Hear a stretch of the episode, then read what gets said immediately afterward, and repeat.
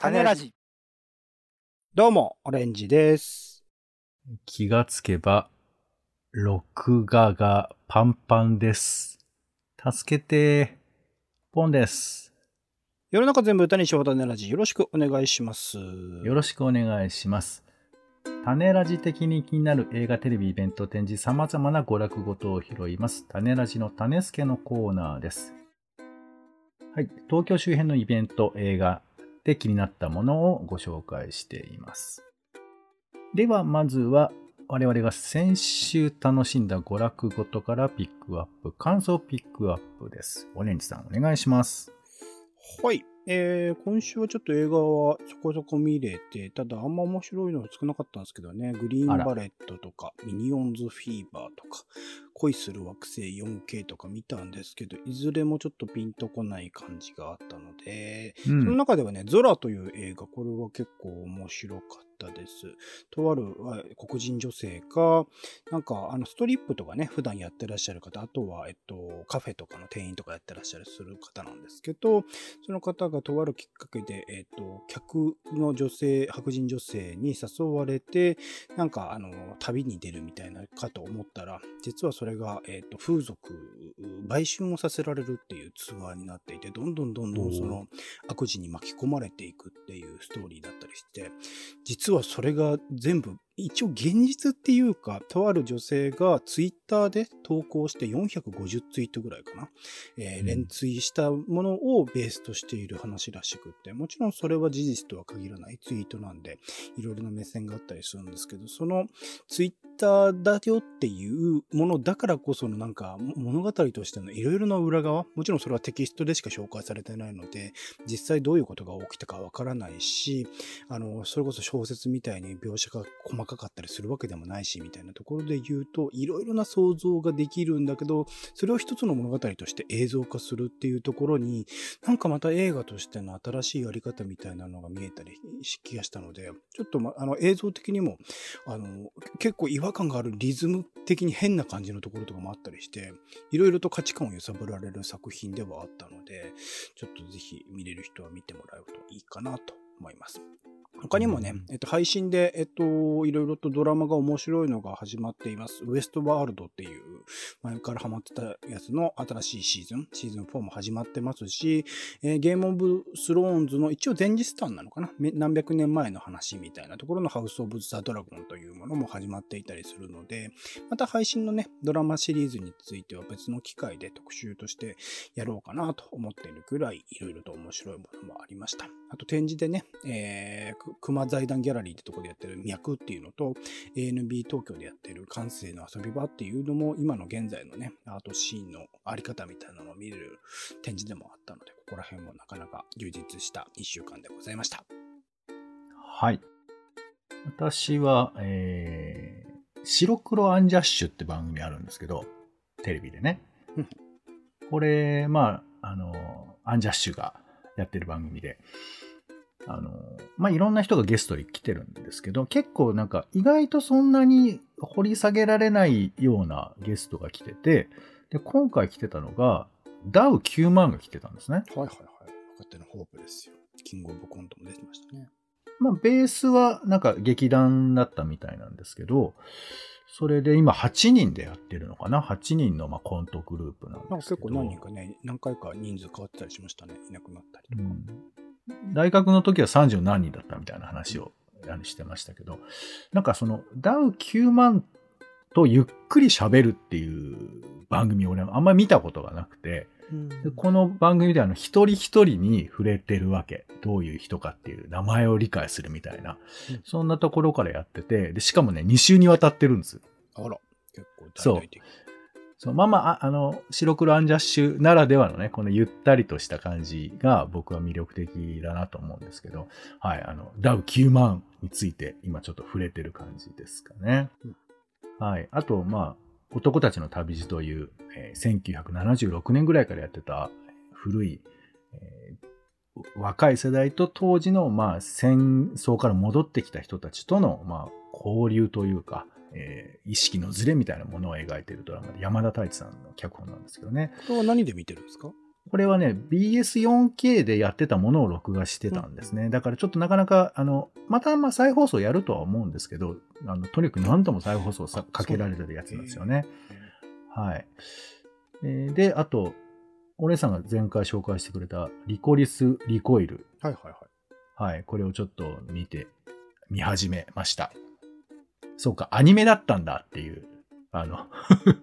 なんか設定と中身が結構ずれてて、まあでも見ると、ああ、そうかなとか思ったりね。なんか、拳銃が好きな方は面白いんだろうなと思ったりしてますけども。はい、まあそんな感じです。コリスリコイルとね、メイドインアビス見てりゃなんかアニメはお腹いっぱいですね、個人的には。なるほど。はい。ありがとうございます。では続いて、今週の娯楽ごとですね。まずは新作映画行きましょう。オレンジさん、お願いします。はい。えー、これを楽しみにしてた人も多いと思います。ブレット・トレインですね。えー、伊坂幸太郎さんのね、原作のマリア・ビートルという作品を元にしているハリウッド映画というところで、まあね、あの、外から見たとんでも東京みたい、とんでも日本みたいなところを舞台に、しかも新幹線に、あ、新幹線じゃねえのか、これ、超高速列車って言い方してるのか、に、えー、乗っていながらみんなで殺し合いをするという、まあ、いろいろなふざけたポイントが重重なっているような作品でもあったりして、まあまあ、そのアクション的なところをね、とにかく楽しめる作品になってるのかなと思うと、うん、それこそね、えー、いろいろと、あの、こういう映画もあっていいよねというか、コロナ禍ではなかなか出なかった映画が今のタイミングでどんどんどんどん出てきてる感じが、しかもまあ、あの、スターもね、来日、ブラピ含めて来日してくれてるみたいなところも、なんか嬉しいなーって、また元に戻ってる感じもするので、すごくいいなっていうところで楽しみにしていた作品でございます。はい、あとこれ、ポンさんも多分注目してるとか、また別の機会で話してた気がしますけど、魚の子というね、えー、奥田修一監督の最新作で、なんとあの、さかなクンさんですね、の反省を、いろいろなところを脚色しながらというところで、ノンさんがね、主演で、えー、描くというところ。まあ、沖田修一監督の作品僕も全て好きだったりするので、その最新作見られるっていうので嬉しいですし、さかなクンの反省ね、まあいろんなところで語られてる話だとは思いますけれども、改めて映像化されてみると、その見え方とかも変わってくるのかなと思ったりしますので、しかもまあ今回ね、前田史郎さんと、まあ、前田史郎さんちょっといろんな問題があったりしたので、そこら辺どうなのかなみたいなところの組み合わせではあるんですが、横道世之助コンビでもあるというところでもありますので、作品としてはすごく、えー、楽しみにしていたところでございます。はい。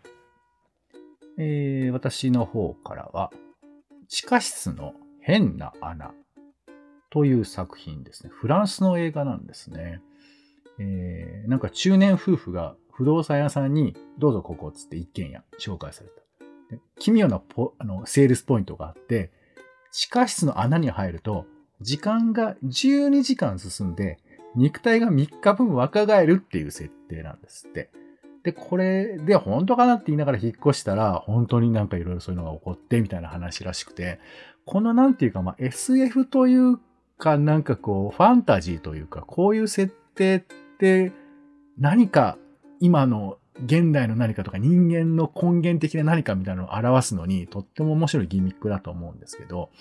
これが一体どんな風に転がるのかということで、公式サイト見たら芸人さんが宣伝してるっていうですね、なかなか面白い展開で、かがやとかやってましたよ。プロモーションを。はい。まあ、どんな感じなのか。まあ、ちょっとこういうフランスの時々変な映画ね。えー、なんか、薄くマルコビッチの穴感とかもあったりして、ちょっと面白そうですけど、どんな映画なのかちょっと気になってます。それから、えー、ドキュメンタリーで、兵道。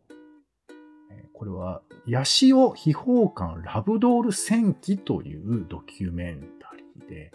自宅を世界で唯一ラブドール秘宝館にした男の人の話なんですね。で、これはね、もう十分ここだけで引きがあるので、ちょっと予告など見ていただければと思いますけど、なんて言うんだろう。なんかまあもちろん得意な感じの要素が多いんですけど、この人がヤシオという、まあ町埼玉ですよね。そこでどういうふうに生きているのか。だから、なんていうかな。ものすごく濃い味ってよりかは、生き方の一ケースという意味で、なんか大風呂敷なんだけども、あの、世界中から注目されてるんだってよ、このラブドールの件で。なんだけど、どんな風な人間なのかっていうことちょっと改めて見る。自分にそこを見出すような、そんな映画にもなってるんじゃないかなと思ったりしています。えー、兵道、ヤシオ秘宝館ラブドール戦記ですね。はい。それから今岡慎二監督の神田川の2人というのもやるみたいです。はい。青春ドラマだそうです。これもちょっと気になっております。はい。では、オレンジさん。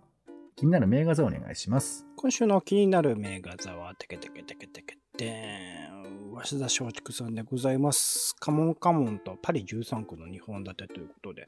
共に今白黒芸がですね。今現在のその2021年、2022年あたりを舞台にしながら、近い世代、現代を描きながら、あえて白黒を選ぶという選択をした2作品、僕両方ともすごい好きな作品ではあるので、まあ、なかなかね、あの、そういう選択をすることもない。でも、やっぱり白黒だからこその生きている絵の美しさとか普遍性、偶話性みたいなものが共に出ている作品だと思いますので、えー見てない人はこのタイミングでぜひチェックしてみてください。はい。ありがとうございます。では続いて気になるテレビですね。まずこちらです。8月31日です。え8時からですね、E テレで放送されます、ハートネット TV。夏休みが終わっても8月31日の夜にということで、えーまあ、学生たちは9月1日から一般的には始ま、学校が再開するということなんですけど、まあ、学校に行きたくないなど悩む10代の声を受け止めてきたプロジェクト8月31日の夜にということなんですね。で、まあ、あの、やっぱりね、自殺者も増えるみたいなこともあったり、あと、なんか聞いたところによると、学校も9月1日いきなりに、あの、学生を呼んだりしないんだって。ちょっとずつこう登校日を設けるみたいな形で、段階的に、えー学生がまあ安心して学校に来れるような、そういうふうな仕掛けを考えたりしてるらしくて、いや結構重要な問題なんだなということもあって、まあ、ちょっと僕は間接的にしかそういうこと知らないので、そういうことをまちょっと知りたいなと思ったりします。はい。そして、8月31日、10時30分からは E テレで完全保存版絶対覚えておきたい究極の俳句、短歌俳句100選ということで、はい。まあちょっと教養的に見てみたい。そして、えー E テレですね。はい。9月の3日土曜日11時から、消滅集落の家族ということで、秋田県で、えー誰もいなくなっちゃった消滅集落というのがあったということで、で、ここに自給自足を目指して移り住んだという人がいてというふうな話なんですね。はい。まあいろんな生き方あると思うんですけど、人がそこで生きる場所を作るということをちょっとゼロから見るという感じなので、ちょっと気になっております。そして、えー先週我々も、えースーパーセンターの話をしましたが、仮面ライダーギーツというですね、新シリーズ、仮面ライダーの新シリーズが始まります。えー黎明 F、ライダーへの挑戦状ということで、今回は仮面ライダーギーツは、狐がテーマです。仮面ライダー同士が争うというテーマなので、はい。まあちょっとこういうもの、興味がある方はチェックをしてみては。あと、それからもう一個ドラマで、これは NHKBS プレミアムですね。9月4日日曜日10時からですが、風よ嵐よということで、このお名前ご存知ですかね？伊藤野江さんという大正時代の女性解放運動家なんですけど、まあね、激しいんですよ。あの、これ NHK で取り上げても良いのかみたいな、えー第一の夫、それから別な、えー大杉栄との出会いというように、だから私が恋していいじゃないの、自由じゃないのみたいなこととか、まあ運動的にもそうだし、えー政府に捕まって貢献力と対峙するところとかもすごい熱いんですけども、まあ、この人がドラマ化されるということで、吉高由里子さんが主演だそうですね。はい。長山瑛太さんとか松島奈緒さんとか、えーいろいろ出る感じです。ちょっと気になっております。えードラマ、風よ嵐よ。はい。では続いて気になるイベント参りましょう。オレンジさんお願いします。A24 という、えっ、と、海外、アメリカなのかな、えー制作会社、配給会社、両方やってますね。映画系の会社がありまして、それについて語るというイベントが行われるそうです。9月2日18時半から。えっ、と、現地、ロフトナイン渋谷でもやってますが、えーオンラインでも見られるそうです。まあ、最新作ね、さっき言った、えっと、ゾラという作品も A24 ですし、これから公開されるラムとかね、アフターヤンとか、えっと、話題作続々です。そういった作品の裏側、過去の歴史みたいなところとか、えーどういう風な作り方をしてるかみたいなところの話もするらしいので、映画好きな人はチェックしてみてください。はい、私の方からは、芝公園オクトーバーフェスト2022ということで、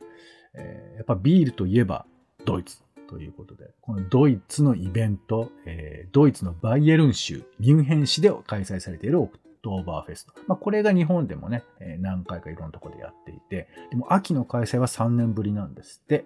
ということでやるんですけど、都立芝公園、4号地広場なんですが、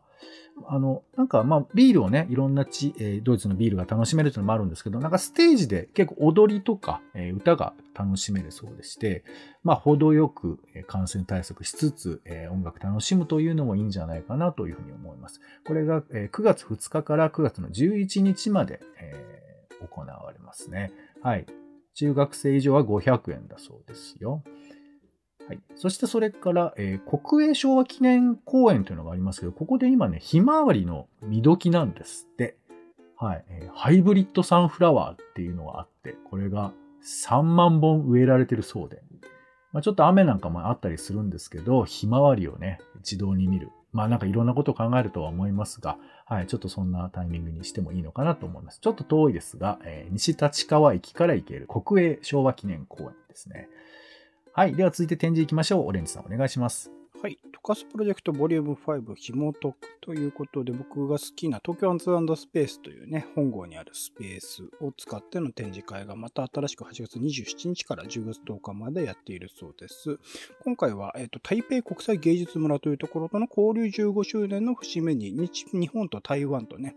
えーのアーティストによる展覧会というところで、えー双方の国のアーティストの作品、新しい作品に出会える場と思います。まあ無料ですので、アート興味あるある人はぜひチェックしてみてください。はい。私からは、開館15周年記念800年音機記念特別展運慶鎌倉幕府と三浦一族ということで、運慶っていうね、仏を作ることで有名な方いらっしゃいますけど、この方の展示なんですよね。意外とね、あ、これも運慶だったのねっていうのがあるらしくてですね。はい、そういうふうなものを、えー見ることができるそうなので、チェックしてみてください。横須賀美術館ですね。9月4日までだそうです。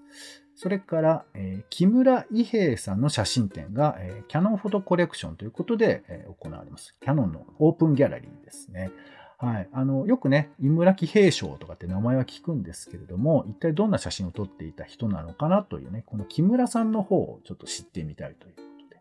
えーどんな写真が紹介されたか、えーコレクション29点、東京、秋田、沖縄人物というテーマ別に紹介されるそうですね。はい。こちらが9月の27日までやっているそうです。それから、えーレゴフェスティバル in 丸の内ということで、丸ビル開業20周年と、えー新丸ビル開業15周年を記念ということで、えーレゴとのコラボということなんですね。まあ、レゴってね、こんなブロックでできるんだって、毎回びっくりさせられること多いですけど、そんな展示が見ることができるそうです。これが9月の11日までですね、えー丸ビルの1階とか、えー丸キューブとか、えーいろんなところでやってるみたいなので、ちょっと探してみてください。こちらの方は無料となっています。というところで、種ラジの種付けは以上です。金額や期間については公式サイトでチェックをお願いします。はい。お相手は、えー最近映画行けてないので、今更トップガンとか行こうかなと思ってます。ポンと、オレンジでした。種ラジ、